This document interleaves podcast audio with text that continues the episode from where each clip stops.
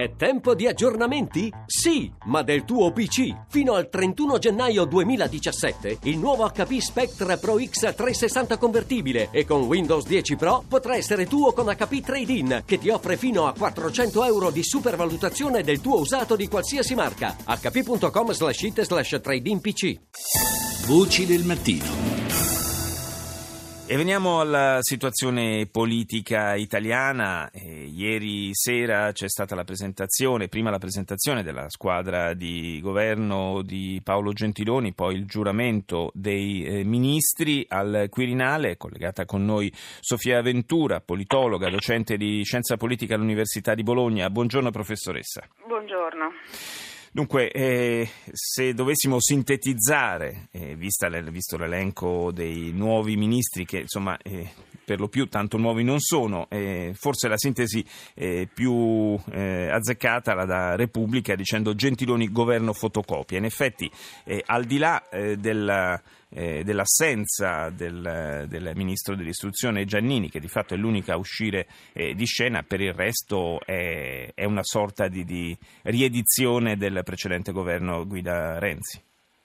Beh sì, è una riedizione con eh, anche diciamo, eh, una persona come molto, vic- cioè, molto vicina, sostanzialmente il braccio destro di Matteo Renzi, Luca Lotti che viene premiato e diventa ministro eh, con, eh, e diciamo una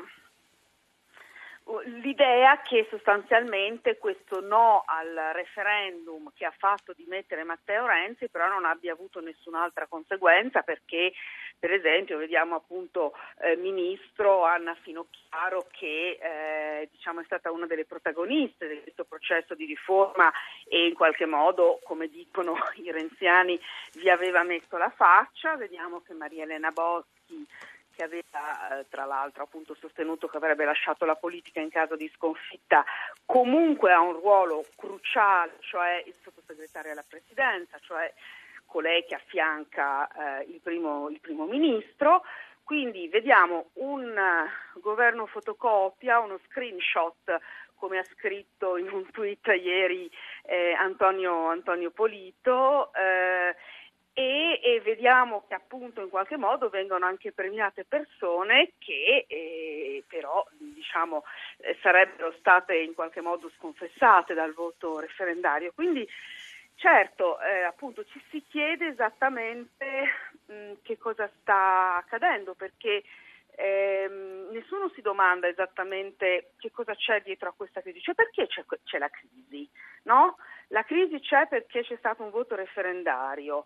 Uh, Matteo Renzi ne ha preso atto, ha diciamo, uh, mantenuto la sua promessa a mm. metà, nel senso che si è dimesso da Presidente del Consiglio. Ma non, ha lasciato, la, lasciato politica, la politica, sì. come aveva detto per circa due anni, per circa due anni ha ripetuto questo, però al tempo stesso viene fatto un, un governo eh, sostanzialmente uguale a quello precedente, con addirittura premiate alcune persone chiave eh, sia appunto della, la, dell'azione referendaria sia vicino a Renzi, si immagina forse per preparare eh, il passato, diciamo, per portarci alle prossime elezioni in cui Renzi avrà la sua rivincita o comunque cerca la sua rivincita. Sì, questa è un Quindi... po' la lettura che dava ieri anche la Süddeutsche Zeitung che diceva, definiva Gentiloni un reggente tra Renzi e Renzi. Esatto, un reggente tra Renzi e Renzi, ma soprattutto c'è l'Italia che eh, segue un po' le scommesse di questo leader che è un leader che è, è, stato definito da Giuliano da Empoli, non un antirenziano, ma come sappiamo eh, un, un, suo collaboratore da, da, molti, da, molti, anni in un libro che è uscito in Francia, un giocatore, eh, uno scommettitore. Ecco, eh, Renzi sta facendo le sue scommesse, un paese molto debole sul piano istituzionale e politico eh, gli consente di fare queste scommesse sul mm. paese. Io ho, ho letto così questo, questo governo. Professoressa Ventura, eh, il, ehm, il, voto referendario è stato da più parti interpretato come un voto pro o contro, eh, poi visti i risultati, contro il, il Presidente del Consiglio Renzi. Se davvero eh, questo è stato, allora tutto sommato però eh, la rimozione eh, del, di Renzi dovrebbe essere eh, più e, e, il mantenimento di quasi integrale il resto della squadra, insomma troverebbe una qualche giustificazione. Beh no, perché comunque un, ehm, in realtà appunto Renzi si è allontanato ma eh, il governo è rimasto quello ed è un governo di persone che lo, diciamo, eh, che lo tranquillizzano. Mm. È anche un governo dove eh, ovviamente noi vediamo evidenti evidente il patto, il nuovo patto anche all'interno del Partito Democratico, eh, cioè il nuovo, insomma, il consolidarsi del patto, eh, Martina, Franceschini, ehm, quindi diciamo che in realtà eh, il, passo indietro di Matteo Renzi convince molto poco perché non è un vero passo indietro, è un passo indietro per prendere la rincorsa. Senta professoressa, eh. Avvenire oggi titola Gentiloni gemello diverso e Le Monde eh, sottolinea questa diversità dicendo Paolo Gentiloni è così moderato e eh, diciamo sempre alla ricerca del, di, una, di, un consenso, tanto quanto Matteo Renzi invece era provocatorio e abrasivo. Eh, questa differenza, eh, secondo lei, potrà sortire qualche effetto, potrà calmare un po' le acque anche in Parlamento? Ma sì, secondo me, diciamo, se non altro, al di là delle valutazioni che si possono dare di questo governo e del ruolo Gentiloni, è per un, per un attimo almeno, diciamo così, rassicurante. Non saremo eh, invasi dal Presidente del Consiglio dalla mattina alla sera in ogni piattaforma mediatica, diciamo. Eh, e, e, sicuramente questo eh, aiuterà nel, nel, suo lavoro anche Gentiloni mm. perché sicuramente eh, comunque sia lo aspettano diciamo, dei momenti difficili, sicuramente eh, la, ehm, la, ricerca di, una, di, un accordo sulla legge elettorale che è eh, il passaggio fondamentale eh, per, per, tornare ad elezioni. Quindi mh, questo sicuramente credo che comunque sia una cosa che tutti hanno accolto con favore perché il surriscaldamento eh, politico al quale siamo stati sottoposti in questi mesi davvero stava diventando intollerabile, anche se io credo che ci, ci stiamo poi rientrando, ecco, ci rientreremo a breve eh beh, d'altra parte quella che ci aspetta è, anche se non magari dichiarata in modo ufficiale, una lunga campagna elettorale fino alle prossime politiche, per cui a questo ci dobbiamo un po' forse rassegnare. Grazie alla professoressa Sofia grazie Ventura, grazie di essere stata con noi. Grazie. E saluto Massimo Franco, eh, notista politico del Corriere della Sera. Buongiorno. Buongiorno a voi.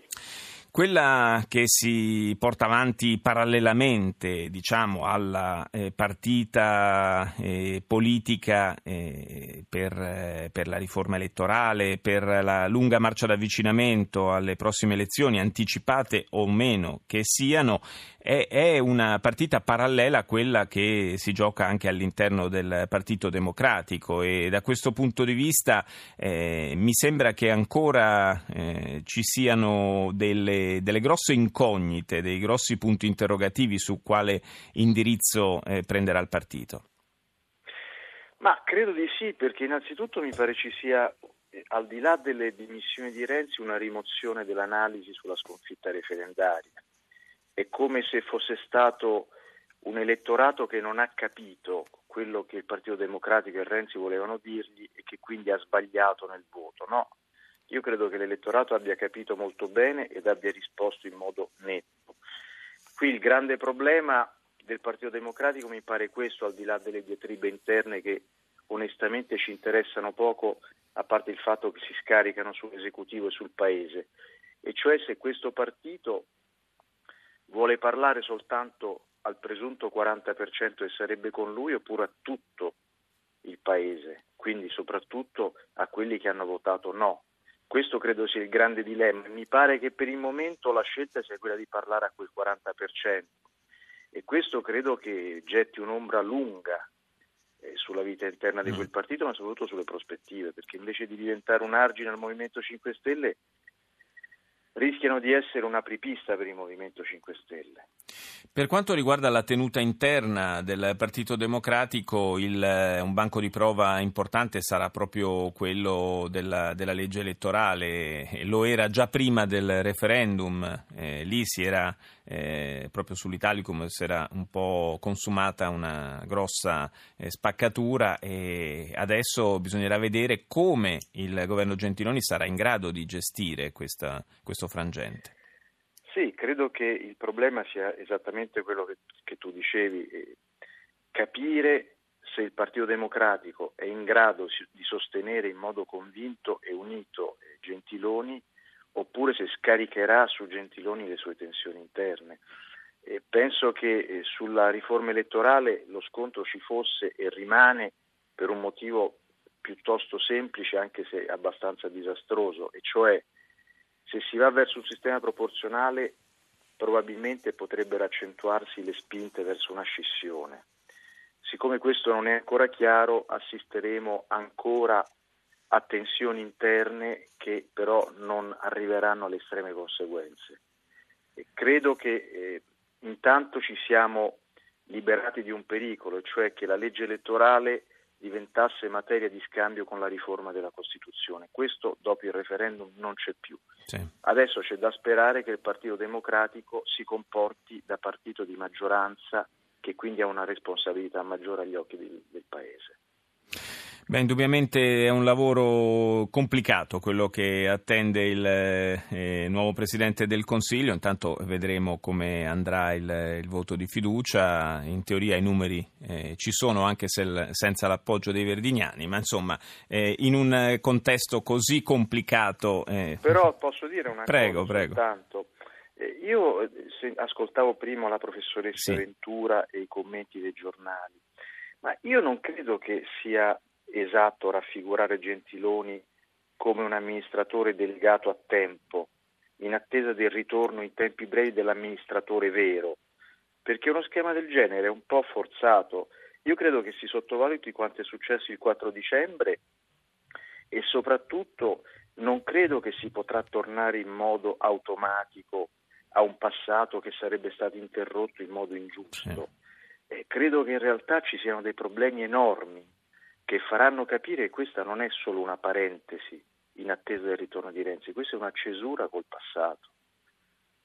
Probabilmente il, il fatto che il, la composizione della squadra di governo sia così in continuità con il passato, insomma, induce anche a ritenere, a fare analisi di questo, di questo tipo. Grazie a Massimo Franco, Grazie notista politico del Corriere della Sera, grazie e buon lavoro.